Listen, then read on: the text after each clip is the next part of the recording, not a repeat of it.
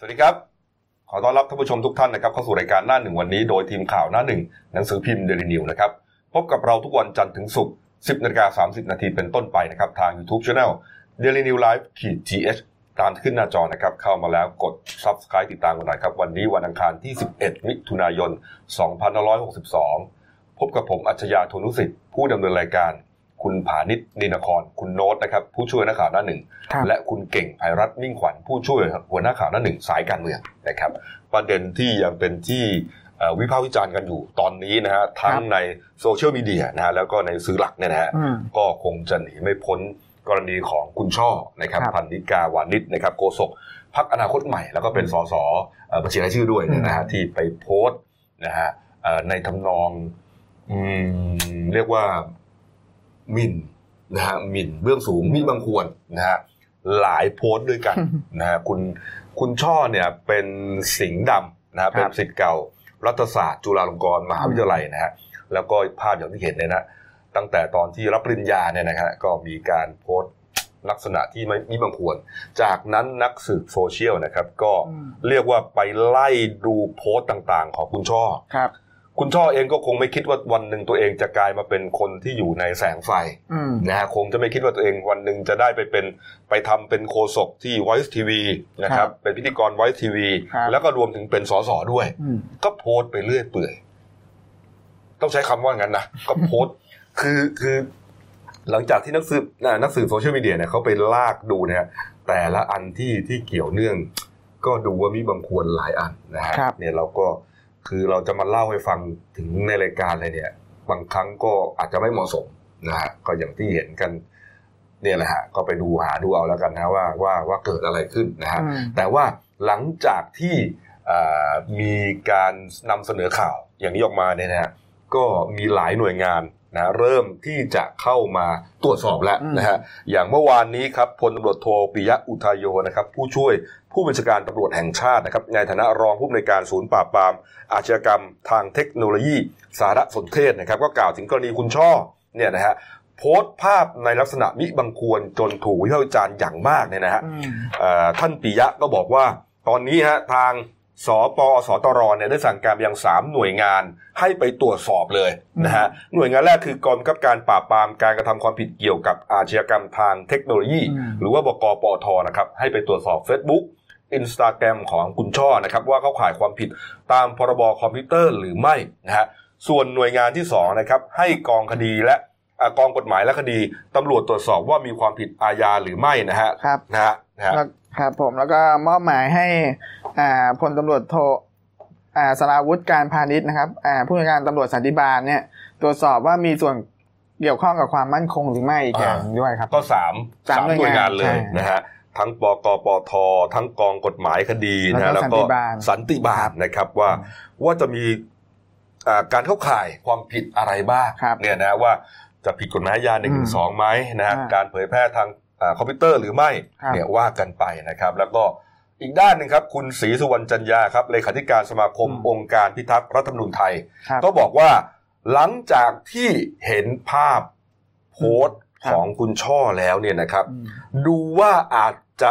การกระทำที่ส่อไปในทางขัดต่อมาตรฐานอ่ามาตรฐานทางจริยธรรมอย่างร้ายแรงอืมนะครับอ่าก็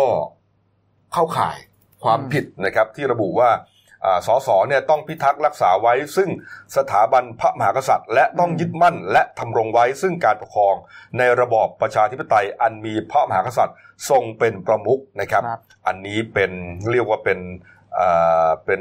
จริยธรรมของตุลาการสารรัฐธรรมนูญ แล้วก็ผู้ดำรงตำแหน่งในองค์กรอิสระอะไรต่างๆเนี่ยอืนะมที่ถูกระบุไว้เนี่ยนะฮะก็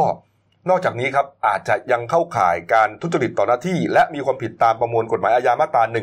อีกด้วยอืม นะฮะก็โทษค่อนข้างสูงนะฮะครับก็คืออาจจะพ้นจากตำแหน่งสสเลยนะฮะแล้วก็อาจจะถึงขั้นเพิกถอนสิทธิเลือกตั้งอืมไม่เกิน 10 ปีด้วย อันนั้นเกี่ยวกับเรื่องเรื่องสสใช่ไหมครับแต่ถ้าหนึ่งหนึ่งสองนี่โทษจำคุกนะฮะติดคุกนะครับเอ๊ะแต่อืมแต่ดูทางมาตรฐานจริยธรรมนี้ไม่แน่อาจจะไม่เข้านะเพราะว่ามันเป็นการกระทำในอดีต มันไม่ใช่การอืมการการการกระทำในปัจจุบันที่เขาเป็นสสอยู่ครับแต่ว่าอันนี้ก็แล้วแต่เดี๋ยวรอดูนักร้องอันดับหนึ่ง เพราะเขาครับเขาไปร้องวันไหนนะเมื่อวานใช่ไหมเขาว่าจะไปร้องนะฮะนี่ฮะอาจจะไปร้องในวันที่วันวันนี้ฮะ11มิถุนายนอ๋อบ่ายโมงใช่ไหมครับครับนี่ฮะนี่ครับอืมนี่ฮะแต่ว่าหลังจากที่เกิดเรื่องเกิดราวแล้วเนี่ยนะครับอืมก็ไปดูฮะในโลกออนไลน์เขาแชร์ข้อความของสิทธิ์เก่าโรงเรียนเขมาสิริอนุสรณ์นะครับครับนะฮะก็เข้าใจว่าคุณช่อนี้น่าจะเป็นสิทธิ์เก่านี่แหละอืมนะครับ ที่โรงเรียนนี้นะก็ได้ออกมาประณามการกระทำของคุณพรรณิการ์หรือคุณช่อเนี่ยนะครับ ระบุอย่างนี้ครับ ในนามศิษย์เขมะสิริอนุสสรณ์ขอประณามการกระทำของนางสาวพรรณิการ์ วานิชที่ทุกคนในโลกโซเชียลกำลังกล่าวถึง นับเป็นความอัปยศอดสูน่าอายเป็นอย่างยิ่งที่มีชื่อผู้หญิงคนนี้อยู่ในทำเนียบศิษย์เก่าเขมะสิริ พวกเราชาวเขมะสิริทุกคนเคารพเทิดทูนสถาบันหลักของชาติทั้งสามสถาบัน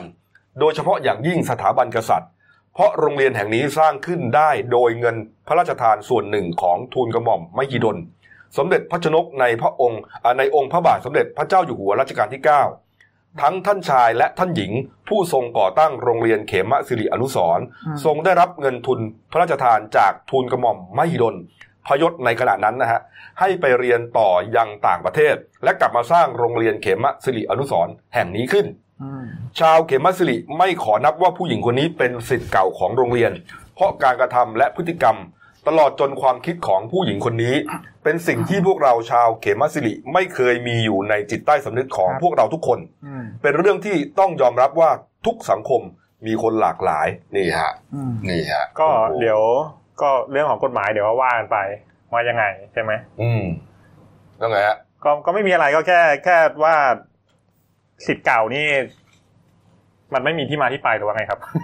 ก็สิทธิ์เก่าโรงเรียนเขมสิริอะไม่คือคือคือคือว่าแบบคือคือพยายามจะจะสื่อว่าในในโซเชียลเนี่ยอืมอืมเวลาจะจะดูข้อมูลอะไรเนี่ยมันมันอาจจะต้องใช้สติ แล้วก็พิจารณาอย่างรอบคอบนิดนึงอืมเพราะว่า อะโอเคคือส่วนคุณเกิดจะบอกว่าอาจจะเป็นแค่สิทธิ์เก่าบางกลุ่มใช่ไหมไม่ใช่ก็คือหนึ่งเนี่ยอาจจะเป็นสิทธิ์เก่าจริงก็ได้ หรือว่าสองเนี่ยอาจจะเป็นคนแอบอ้างเพื่ออ ที่จะอาศัยชื่อของสิทธิ์เก่าอืมอันนี้อันนี้ก็ต้องอืมอ่าต้องพิจารณาให้ดีก่อนอืมก่อนพิจารณานะครับนะฮะแล้วก็เอ่อจริงๆก็มีในโซเชียลมีเดียเนี่ยก็มีสองกลุ่มนะกลุ่มหนึ่งก็เรียกว่าให้กำลังใจ เออครับนะให้กำลังใจคุณช่ออมนะครับนะฮะอะไรนะsave save ช่อ save พรรณิการ์อืม save ธนาธรนะฮะก่อนหน้านี้มี save ธนาธรครับมี save ปิยบุตรนะฮะอืมตอนนี้ก็มี save คุณช่อแล้วอืมโอ้โหนี่ฮะก็คือ อนาคตใหม่เป็นตำบลกระสุนตกไปเรียบร้อยเอออืมนะอืมอะรอดูแล้วกันนะครับ ว่าตอนนี้ตำรวจเขามามาตรวจสอบแล้วเนี่ยนะว่าเรื่องจะเป็นยังไงต่อไปนะครับอะมาเรื่องการบ้านการเมืองหน่อยนะครับ วันนี้นะครับ บ่ายโมงประมาณบ่ายโมงเศษๆได้นะครับครับก็เอ่อน่าจะมีการเตรียมการนะครับ ที่ทำเนียบรัฐบาลนะฮะตั้งแต่เมื่อวานนี้แล้วนะครับอ่า ทางคุณสรศักดิ์เพียรเวทนะครับเลขาธิการสภาผู้แทนราษฎรนะครับเขาเข้าไปดูสถานที่จัดเตรียมพิธีรับพระบรมราชโองการนะครับแล้วก็มีการซักซ้อมขั้นตอนต่างๆ ด้วยตัวเองนะครับแล้วก็เมื่อวานนี้ก็มีการกำหนด หรือว่ามีการขอความร่วมมือผู้สื่อข่าวสื่อมวลชนนะฮะให้แต่งกายให้สุภาพนะครับครับเพื่อที่จะรองรับนะอ่าการทำข่าวพิธีรับพระบรมราชโองการดังกล่าวนะในตึกพักดีบดินทร์นะครับอืมนี่ฮะแล้วก็กำหนดการเห็นว่าประมาณสักบ่ายโมงยี่สิบได้ นะฮะก็วันนี้ก็น่าน่าจะชัดเจนแล้วนะพี่กบอืมใช่ไหมก็คือหลังจากรอมา ถ้าจำไม่ผิดตั้งแต่วันศุกร์นักข่าวไปเฝ้านะครับศุกร์เสาร์อาทิตย์อืมจันทร์ก็ท้ายสุดก็วันอังคารตอนบ่ายเนี่ยสัญญาณก็ชัดเจนแล้วแหละว่า อ่าน่าจะมีพิธีครับพระราชโองการอ่าเพราะว่าตั้งแต่เมื่อวานนี้ท่านนายกเนี่ยอ่าก็มีหนังสือไปถึงอ่า บรรดาหัวหน้าพักการเมืองพักร่วมรัฐบาลเท่าไหร่นะสิบแปดพักสิบป่ะสิบเก้าพักถ้าเกิดรวม19พรรครวมพลังประชารัฐอะนะก็คืออ่าท่านอ่าท่านท่านนายกตันการออกไปก่อนเป็นแคนดิเดตนายกอ่าถ้าเกิดพลังประชารัฐด้วยเนี่ยจะเป็นสิบเก้าพักวันนี้อ่าท่านนายกก็เชิญหัวหน้าสิบเก้าพักเนี่ยอืมก็มาร่วมพิธีสำคัญด้วยนะครับก็เข้าเข้าใจว่าหลังพิธีสำคัญเนี่ยครับท่านนายกเนี่ยก็คงจะแถลงทิศทางการบริหารรัฐบาลชุดใหม่นั่นแหละว่าอืมจะเดินหน้าไปยังไงแล้วอืมแล้วเผลอๆเนี่ยอาจจะมีการคุยกับอ่า หัวหน้าทั้ง 19 พักเลยเลยด้วยซ้ำอืมอืมเพื่อให้เกิดภาพเกี่ยวกับการพยายามขับเคลื่อนเดินหน้าประเทศ เพราะว่าอย่าลืมว่าอ่าเดี๋ยวเดี๋ยวประเทศเราเนี่ยจะเป็นประธานประชุมอาเซียนครับ ช่วงวันที่ 20 ถึง 23ครับนะครับ ก็เบื้องต้นเนี่ยถ้าเกิดรัฐบาลใหม่ตั้งได้เสร็จเร็วเนี่ยก็จะเป็นหน้าที่รัฐบาลใหม่ในการที่จะเป็นประธานเลย แต่ว่าถ้าเกิดไม่ทันก็ชุดเก่าไปก่อน เสร็จแล้วเหรอเขาตั้งรัฐบาลเสร็จแล้วเหรอเนี่ยสรุปอ๋อว่าเขาอ๋อจบแล้วใช่ไหมหมายหมายความว่า ต้องถวายสัตย์ก่อนใช่ไหมครับอ่านำคลมถวายสัตย์เสร็จก็แถลงนโยบายต่อรัฐสภาไม่แน่ใจเหมือนกันนะมันกระชั้นชิดเหมือนกันไม่ไม่อาจจะไม่ทัน อืมอืมไอประเด็นที่ผมบอกว่าไม่ทันเนี่ย หมายถึงว่าเขาเกลี่ยกันเสร็จแล้วใช่ไหมกระทรวงเนี่ยฮะหลังจากที่ฝุ่นตลบกันมา มาเป็นอาทิตย์เนี่ยฮะจนเมื่อวานนี้ก็ยังดูว่าไม่เรียบร้อยนะเออก็ตลอดอาทิตย์ที่ผ่านมาพี่กบสังเกตไหมครับคือทั้งพลังประชารัฐทั้งประชาธิปัตย์ทั้งภูมิใจไทยเนี่ยออกมาอืม โอ้โห ตอบโต้กันผ่านโซเชียลมีเดียอืมอย่างอย่างอย่างอย่างวันก่อนคุณคุณธนกรโคสโอ้โหรองโฆษกใช่ไหมอืมพลังประชารัฐที่ออกมาพาดพิงเรื่องบริษัท อะเออกระทรวงไม่ได้ ไม่ได้มีไว้หางานให้ให้บริษัทอะกระทบชิงไปถึงเสียหนูเออใช่ไหมเสียหนูก็ออกมานั่นเลยอ่าอย่างนี้ต้องตะก้อข้อปากเออเออ เออ แล้วตัวกบปรากฏว่าเมื่อวานนี้ก็ยังมีเรื่องนี้อยู่นะ คุณธนกรเนี่ยเขาก็มาโพสต์นะอืมโพสต์เหมือนจะยอมรับสมางขบอศึโทกษสงบศึกแต่ว่าผมอ่านดูแล้วเนี่ยครับ ไม่เชิงขอโทษนะอืมนี่ฮะเขาไปเอาคำสอนของหลวงพ่อวิริยังศิรินทโรนะครับมามามาบอกว่าการยกโทษอาจดูเหมือนเราโง่ เหมือนเราแพ้ เหมือนเรายอมแล้วเขากำเริบ เราเสียเปรียบความจริงไม่ใช่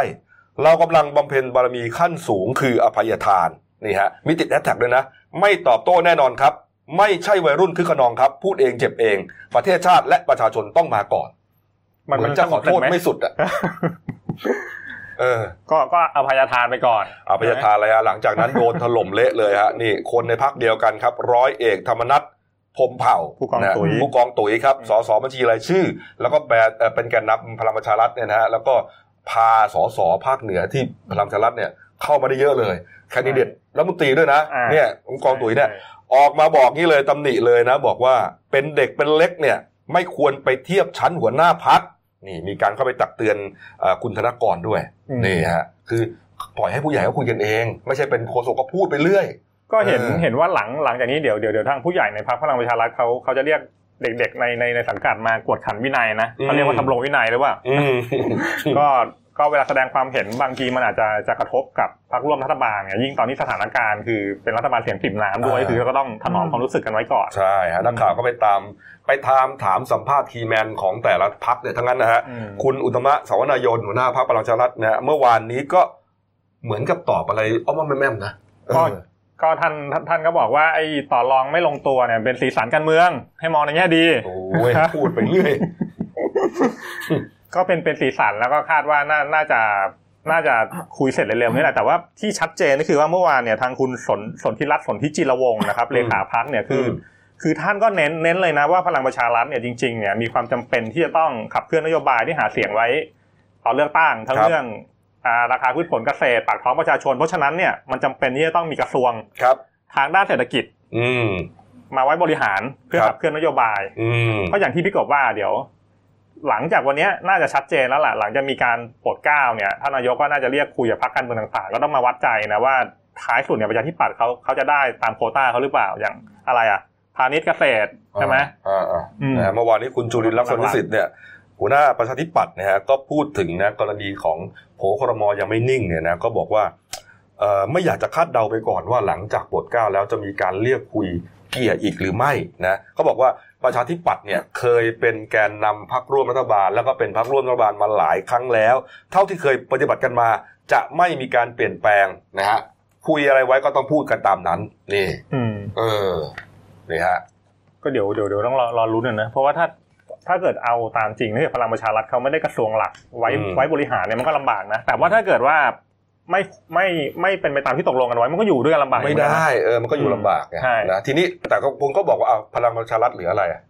เหลืออะไรพลังงานพลังงานนี่ใหญ่สุดแล้วอ่าใหญ่ที่สุดแล้วนอกจากนั้นก็มีอะไรยุติธรรมศึกษาธิการนะครับอ่ากระทรวงกระทรวงอะไรอะ ที่เหลือหลักๆก็อยู่กับเขาอย่างอย่างกระทรวงกลาโหมเนี่ยอยู่อยู่กับเขาแน่นอนแน่นอนใช่ไหมมมหาหาดดไทไทยยเออนี่ฮะครั้ง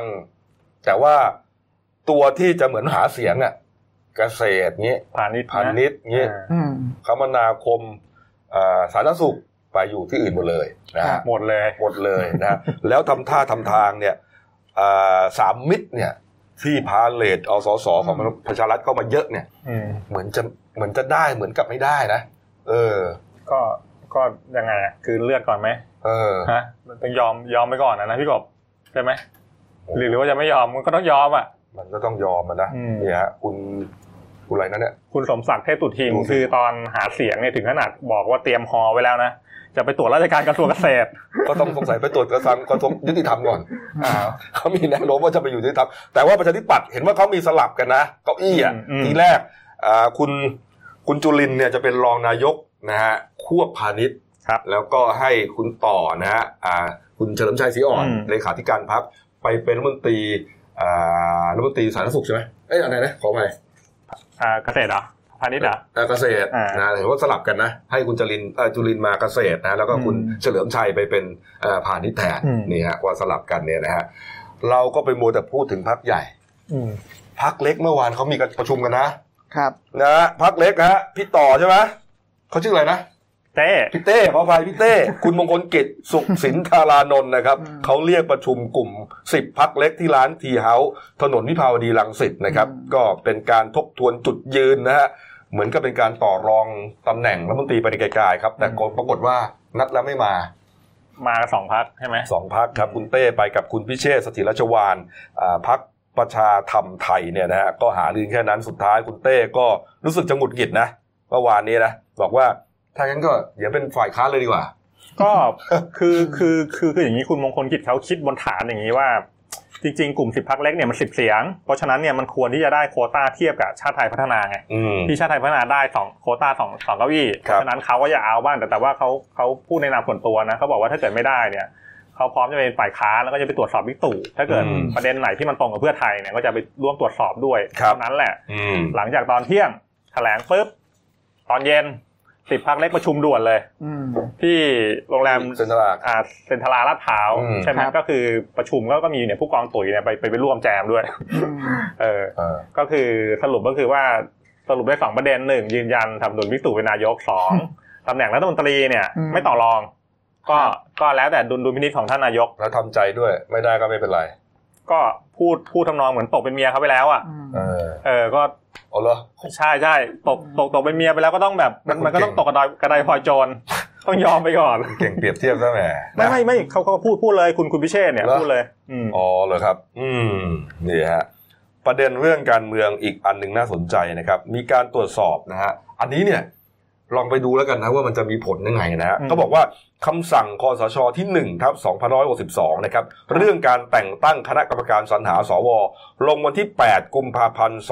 2562 นะครับ ตรวจสอบจากเว็บไซต์ราชกิจการนุเบกษาปรากฏว่าไม่พบคำสั่งดังกล่าวครับนี่ฮะปกติเนี่ยต้องเรียงลำดับเลขที่คำสั่งอืมอืมตามประเภทชื่อเรื่องและเล่มเพื่อความชัดเจนในการตรวจค้นและอ้างอิง แต่ว่าคำสั่งดังกล่าวกลับหายไปรายการหนึ่ง แล้วมันเป็นรายการสำคัญไงอื มมันเป็นรายการที่เป็นการตั้งคณะกรรมการสรรหาสวครับเมื่อไม่มีคำสั่งนี้ในราชกิจการนุเบกษาอืมหมายความว่า สวที่สรรหามา 250 คนนี้จะมีผลทางกฎหมายหรือไม่อืมและถ้าไม่มีผล มันจะกระทบจิ้งไปถึงว่าแล้วไปโหวตยกมือกันเลือกนายกวันก่อนเนี่ยอืมจะมีผลหรือไม่ จะครับถูกต้องตามกฎหมายหรือไม่อืมนายกประยุทธ์จะเป็นนายกเถื่อนหรือเปล่าอืมอ๋อสรุปเก่งสรุปตอนตอนตอนเช้าเคลียร์เรียบร้อยละอาจารย์ทำไมสฮะนุ ก็ออกมาชี้แจงว่าไอ้ไอ้คำสั่งฉบับเนี้ยมันไม่จำเป็นต้องประกาศในราชกิจจาอ่าหนึ่งสองเนี่ยก็คือว่าไอ้การเสนอชื่อเนี่ยสวเนี่ยยืนยันไม่ไม่มีการเสนอชื่อตัวเอง แต่ว่าแค่เสนอชื่อกันเอง อืมอืมก็คือเรื่องเรื่องของเรื่องจริงมันต้องย้อนย้อนนะไอ้ไอ้ไอ้ไอ้คำสั่งเนี่ยจริง ๆ เนี่ยเขาเขาก็แบบปิดบังไม่เปิดเผยไม่เปิดเผยรายชื่อมานานแล้วอืมแล้วก็อ่าท้ายสุดเนี่ย ที่มันมีเลขคำสั่งเนี่ยเพราะว่าทางศาลศาลรัฐธรรมนูญมีคำสั่งว่า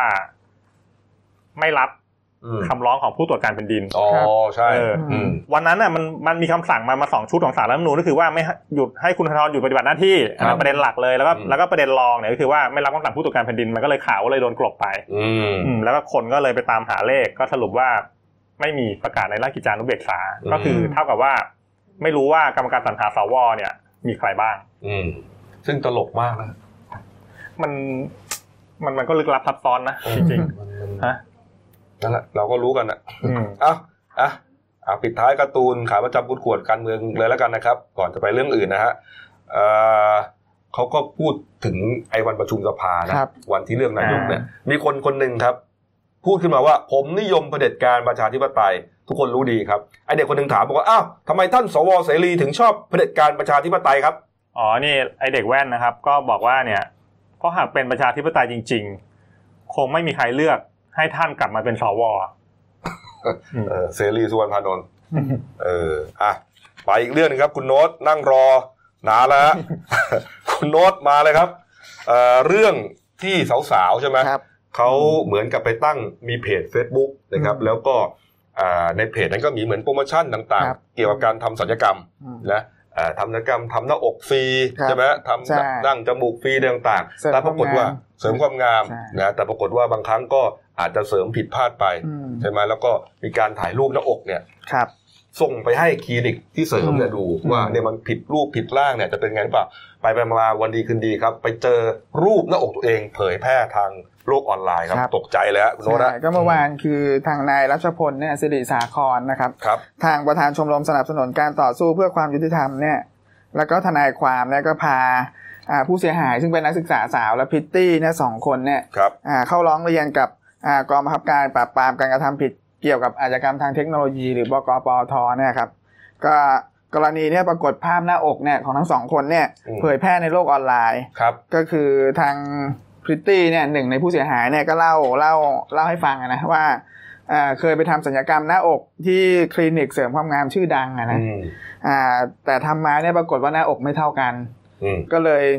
อ่ามีการปรึกษากับทางคลินิก แล้วก็มีให้ถ่ายรูปเนี่ย รูปหน้าอกเนี่ยส่งไปให้ดูทางทางแอปพลิเคชันไลน์ครับอ่าปรากฏว่าส่งเป็นไม่ต่ำกว่าสิบภาพเนี่ยเพื่อจะวางแผนการรักษาอืมปรากฏว่าอยู่ดีๆเนี่ย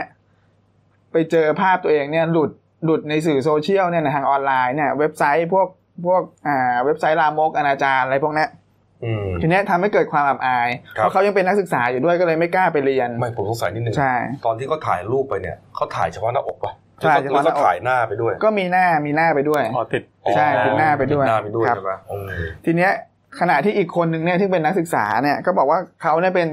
อ่าสกลุ่มสมาชิกกลุ่มศัลยกรรมเฟซอ่าเฟซบุ๊กที่มีจัดกิจกรรมเสริมความงามฟรีเนี่ยครับก็แต่ว่าเป็นคนละคลินิกกันนะอืมอันนี้เป็นโรงพยาบาลกับคลินิกชื่อดังเหมือนกันครับแต่คนละสถานที่กันครับเขาก็ไปเข้าร่วมกิจกรรม แจกหน้าอกฟรีเนี่ยพวกเสริมอึมเนี่ยเขาใช้ว่ากิจกรรมแจกหน้าอกฟรีใช่ก็คือเสริมอึมฟรีนั่นเองใช่อืมปรากฏว่าหลังจากไปสมัครเข้าร่วมเนี่ยก็มีคนผู้ใช้ Facebook เนี่ย inbox เข้ามาทักว่าคุณเนี่ยเป็นผู้โชคดีนะได้รับคัดเลือกให้เข้าร่วมเข้าร่วมกิจกรรมครับก็คือได้ได้ทำหน้าอกฟรีอะแต่ว่าต้องให้ถ่ายรูปหน้าอกเนี่ยส่งไปก่อน เพื่อวิเคราะห์ว่าจะทำทำต้องเสริมยังไงบ้างต้องต้องต้องต้องเพิ่มอะไรประมาณเนี้ยเออ ปรากฏว่า อยู่ดีๆเนี่ยภาพเนี่ยก็ถูกเผยแพร่ทางโซเชียลมีเดียเหมือนกันอืมแล้วก็ผู้ใช้ Facebook ดังกล่าวเนี่ยเขาตรวจสอบแล้วก็ปิดหนีไป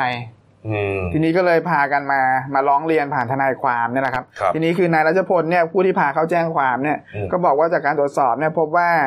คลินิกเนี่ยทั้งสองแห่งเนี่ยมันคนละแห่งกันครับเพียงแต่ว่าภาพที่หลุดเนี่ยมาจากเว็บไซต์ลามกอนาจารซึ่งเป็นเว็บเดียวกันอืมส่วน Facebook อะที่หลอกลวงเนี่ย ก็ปิดไปแล้วอืมก็เลยต้องการมาแจ้งความเนี่ยให้ตำรวจไปสืบหาผู้กระทำผิดครับมาดำเนินคดีก็พรบตามพรบคอมพิวเตอร์แหละครับ แล้วก็อ่าข่มขืนใจผู้อื่นให้กระทำผิดอะไรมานะให้ทำเสื่อมเสียชื่อเสียงอะไรมานะครับอืมตอนนี้ตำรวจก็อยู่ระหว่างรวบรวมหลักฐาน ก็เป็นอุทาหรณ์ใช่นะอืมนะจริง ๆ แบบไม่ต้องถ่ายติดหน้าอืมเดียวก็ได้มั้งใช่หรือเปล่าใช่ไหมเออเออทีแรกผมก็นึกว่าไม่ถ่ายติดหน้าครับแล้วมีแต่หน้าอกใช่ไหมถ้ามีแต่หน้าอกเนี่ยก็ไม่น่าจะใช่ ไม่น่าจะออกมาแสดงตัวบางรายนี่ก็โดนข่มขู่ด้วยนะว่าให้ถ่ายกลับไปใหม่ ไม่งั้นจะไปประจานถ่ายรูปเพิ่มใช่ถ่ายรูปเพิ่ม โอ้ครับผมดูฮะอะว่าไปนะครับ เดี๋ยวอืมพักครู่เดียวนะครับ กลับมาช่วงหน้าครับ มีการ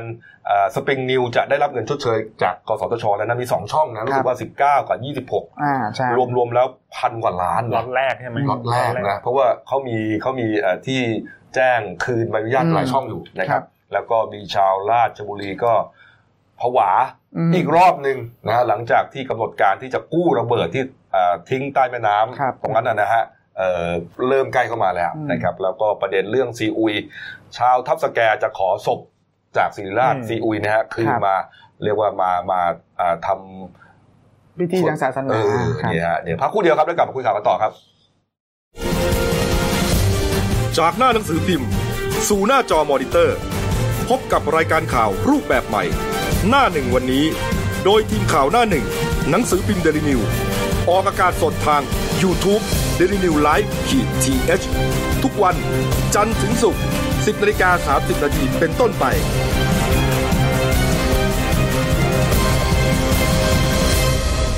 แล้วคุณจะได้รู้จักข่าวที่ลึกยิ่งขึ้น จากหน้าหนังสือพิมพ์ สู่หน้าจอมอนิเตอร์ พบกับรายการข่าวรูปแบบใหม่ หน้าหนึ่งวันนี้ โดยทีมข่าวหน้าหนึ่ง หนังสือพิมพ์เดลิวิว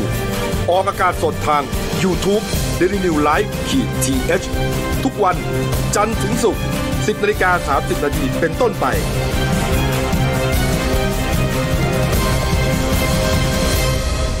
แล้วคุณจะได้รู้จักข่าวที่ลึกยิ่งขึ้น ครับผมเข้าสู่ช่วง 2 ของรายการหน้าหนึ่งวันนี้ครับ คุณรุ่งชัยคงสุขครับ หัวหน้าข่าวหน้าหนึ่งครับท่านผู้ชมครับเมื่อวานนี้ครับคุณฐากรตัณฑสิทธิ์นะครับเลขาธิการคณะกรรมการกิจการกระจายเสียง กิจการโทรทัศน์และกิจการโทรคมนาคมแห่งชาติ หรือว่ากสทช.นะครับก็ได้บอกว่า คณะอนุกรรมการเยียวยาแก้ปัญหาทีวีดิจิตอลนะครับได้พิจารณาเอกสารงบการเงิน และแผนเยียวยาผู้บริโภคทีวีดิจิตอลที่แจ้งคืนใบอนุญาต 2 ช่องแรกแล้วนะฮะคือสปริงนิว19นะครับแล้วก็สปริง26 หรือว่านาว 26นะฮะก็สรุปว่าจะจ่ายค่าชดเชยทั้ง 2 ช่องนี้รวมกันนะฮะ1,175 ล้านบาท โอ้โหไม่ธรรมดานะนี่ฮะนี่ครับแยกเป็นอย่างนี้ครับ สปริงนิว19ครับเขาประมูลบริญาตช่องข่าว ตอนประมูลมานะประมูลมาด้วยเงิน 1,318 ล้านบาทครับแล้วก็จ่ายใบอนุญาต 4 งวดนะฮะจำนวน 878 ล้านบาท ได้รับเงินชดเชย 567 ล้านบาทครับหักค่าใช้จ่ายเรื่องโครงข่ายมักนะโครงข่ายมัสแคลรี่ต่างๆเนี่ยเรียบร้อยแล้วเนี่ยฮะก็สรุปว่าสปริงนิว19 จะได้รับเงินชดเชยประมาณ 500 ล้านบาท โอ้โห นี่ฮะ ส่วนสปริง 26 ครับ หรือว่านาว 26ฮะเขาไปประมูลใบอนุญาตตอนนั้นนะประมูลช่องวาไรตี้อืมอันนี้ก็ใบอนุญาตจะสูงหน่อยนะวาไรตี้นะ ก็ 2,200 ล้านบาทตอนประมูลมานะ จ่ายค่าใบอนุญาต 3 งวดครับ 1,472 ล้านบาทครับ ได้รับเงินชดเชย 890 ล้านบาท หักเรื่องค่าเครือข่ายมักเครือเอ่อโครงข่ายมัสแคลรี่ต่างๆ แล้วนะครับ สรุปว่าสปริง 26 หรือว่านาว 26 จะได้รับเงินชดเชย 675 ล้านบาท รวม 2 ช่อง จะได้รับเงินชดเชย 1,175 ล้านบาทครับอืมโอ้โห ไม่ธรรมดาแล้วเนี่ย เออ ที่แรกคุเนี่ณยกบน่าจะไปประมูลจากช่องก็ได้เงินคืน มันคืนไม่เท่าเดิมคืนไม่เท่าเดิมมาดิเอ่อส่วนแผนเยียวยาพนักงานนะทั้งสองช่องนี้ครับพอเขาเลิกใช่ไหมจอดำพนักงานก็ต้องตกงานอะครับง่ายๆนะฮะก็เห็นว่าทางช่อง Spring New ครับจะจ่ายเงินชดเชยตามกฎหมายแรงงานนะฮะแล้วจะเพิ่มพิเศษอีกหนึ่งเดือนอืมแต่ว่าอาจจะไม่พอครับ เขาบอกว่าสมาพันธ์แรงงานสื่อสารมวลชนครับ ได้ทำหนังสือถึงกสทชฮะขอให้ผู้ขอคืนใบอนุญาตชดเชย กรณีเลิกจ้างเพิ่มพิเศษอีก 3 เดือนอืมนี่กสทชจึงขอให้สปริงนิวเนี่ยกลับไปพิจารณาการจ่ายเงินเยียวยาพนักงานใหม่ ครับเออสรุปก็คือยังไม่จ่าย ยังไม่จ่ายกสทก็ยังไม่จ่ายอ่าเออ สปริงนิวก็ยังไม่ได้จ่ายพนักงาน แต่ว่าเขาจะขอเพิ่มเป็นอีก 3 เดือนนะเงินพิเศษนะอืมนอกเหนือจากกฎหมายแรงงานปกตินะหกเดือนสิบสิบเดือนอะไรต่างๆเนี่ยนะอืมเขาว่าไปนะฮะแล้วก็ในวันที่ 26 มิถุนายนนี้ครับ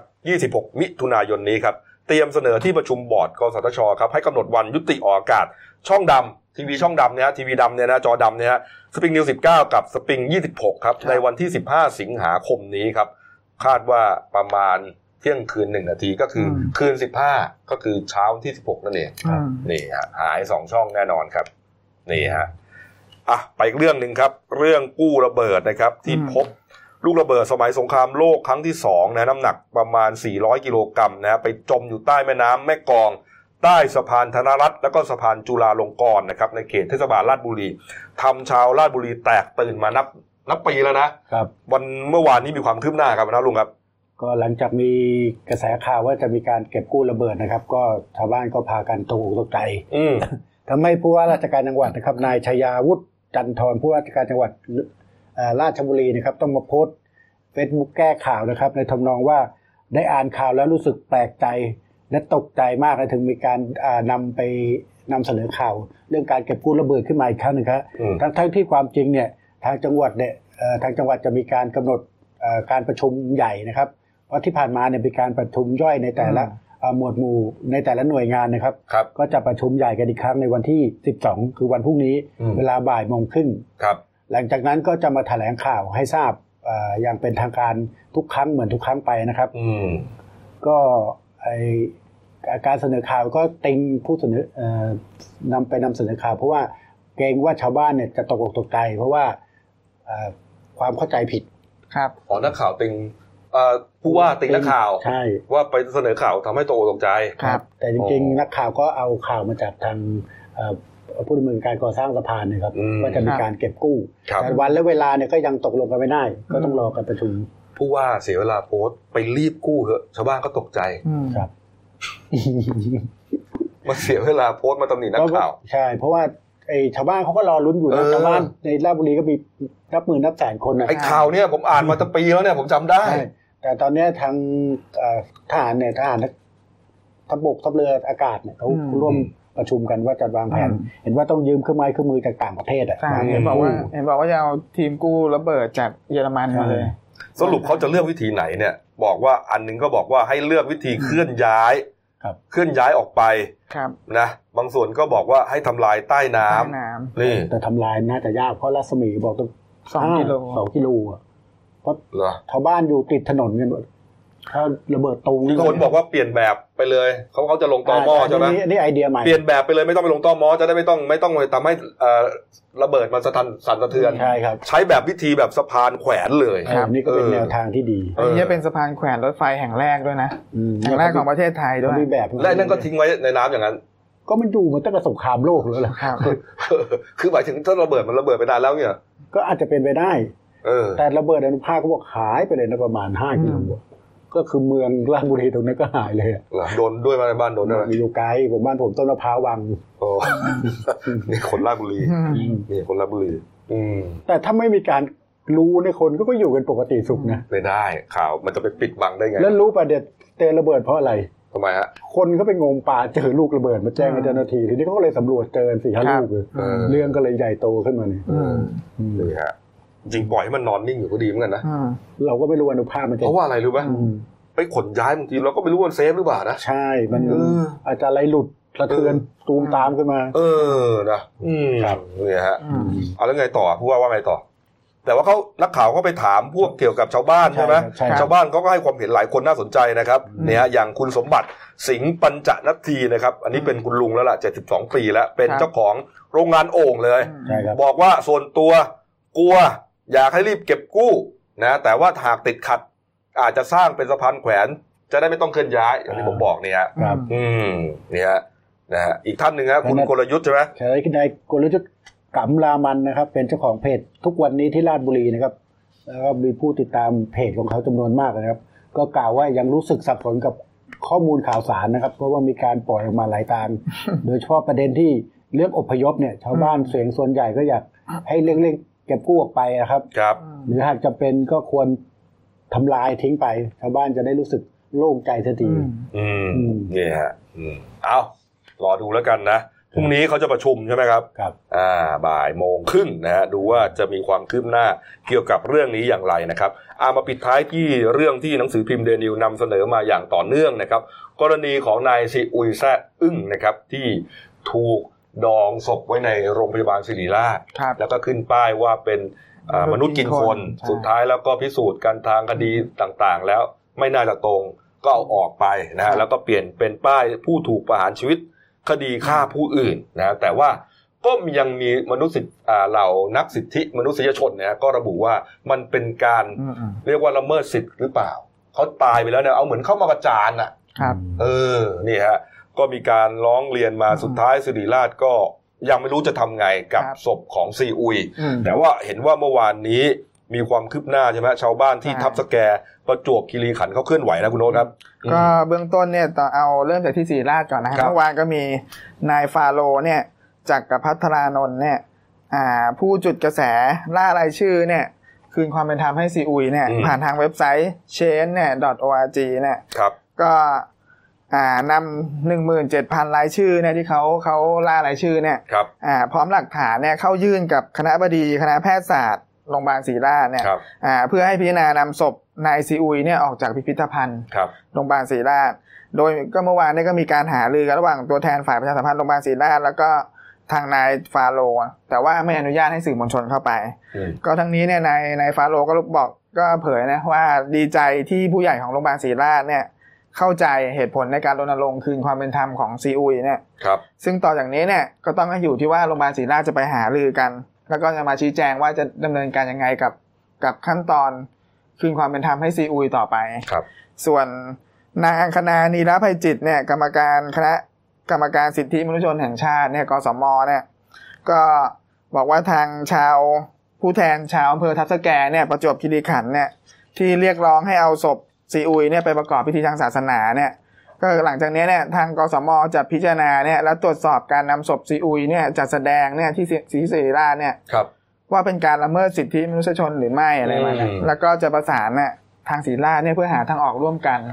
ว่าจะมีทางไหนเนี่ยที่จะคืนความเป็นธรรมได้ไหมอะไรประมาณเนี้ยครับเอ่อครับผมชาวทัศแกเขาจะขอเอาศพซีอุยออกไปประกอบพิธีกรรมใช่ทางศาสนาใช่ไหมฮะครับใช่ครับเออแล้วแล้วชาวทัศแกนี่คือ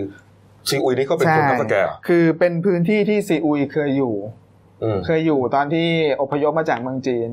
แล้วก็มาทำงานที่นู่นอะไรประมาณเนี้ยครับ แล้วก็ณปัจจุบันเนี่ยก็ยังมี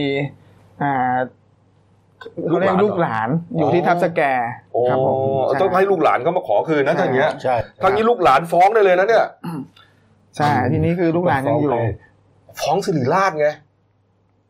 สีแรกเขาเป็นผู้นำมาเก็บไว้ไม่ใช่เหรอเอาแล้วมาประจานเขาอะประจานเขาเหมือนปู่ทวดเขาบอกว่าเป็นอืมมนุษย์กินคนแล้วสุดท้ายพิสูจน์ว่าเขาไม่ได้เป็นมนุษย์เขากินแต่คทีนนี้เขาจัดแสดงมาศึกษาให้ประชาชนได้ศึกษาหาความรู้ แต่ทีนี้คือทางครอบครัวเขาเคยให้สัมภาษณ์นะอืมคือเขาอยากให้เรื่องนี้เงียบไปอืมไม่อยากให้เป็นข่าวอืมเพราะว่าเขามันกระทบกระเทือน ในในสภาพจิตใจของเขาอะไรมานะอืมครับผมนะอะนะครับ ก็รอดูนะครับว่า สิริราชจะพิจารณายังไงนะครับอืมมาดูหน้าหนึ่งหนังสือพิมพ์นะฮะเราไม่ได้เป็นข่าว แต่ว่าเราเป็นเอ่อเป็นข่าวสั้นไปแล้วเมื่อวานนี้นะครับ กรณีดีเจอันใช่ไหมครับครับเน็ตไอดอลชื่อดัง อันนี้เป็นคนที่ไหนนะฮะนี่ฮะอ่าที่คนที่ลำพูนใช่ไหมฮะลมควันฆ่าตัวตายอืมในรถเลยนะ เห็นว่าป่วยเป็นโรคซึมเศร้าอืมใช่ครับนี่ฮะนี่ครับ เออนะฮะแล้วก็อีกเรื่องหนึ่งกัญชาก็ยังอืมมีเราก็ยังตามติดอยู่นะกัญชารักษามะเร็งผิวหนังสะเก็ดอืมเงิน ภูมิแพ้พวกนี้ครับได้หมดเลยนะครับนี่ฮะแล้วก็มีอีกเรื่องหนึ่งก็น่าสนใจนี่ฮะพึ่งครับเด็กมหนึ่งประดิษฐ์เครื่องช่วยฟังอืมแข่ง Google s i e n เนี่ยฮะอืมเข้ารอบ 20 คนสุดท้ายอืมโอ้นี่ถึงว่านี่ฮะนี่ฮะเดี๋ยวถ้าได้แชมป์เดี๋ยวจะเล่าข่าวให้ฟังกันแล้วกันครับนะครับอืมอะ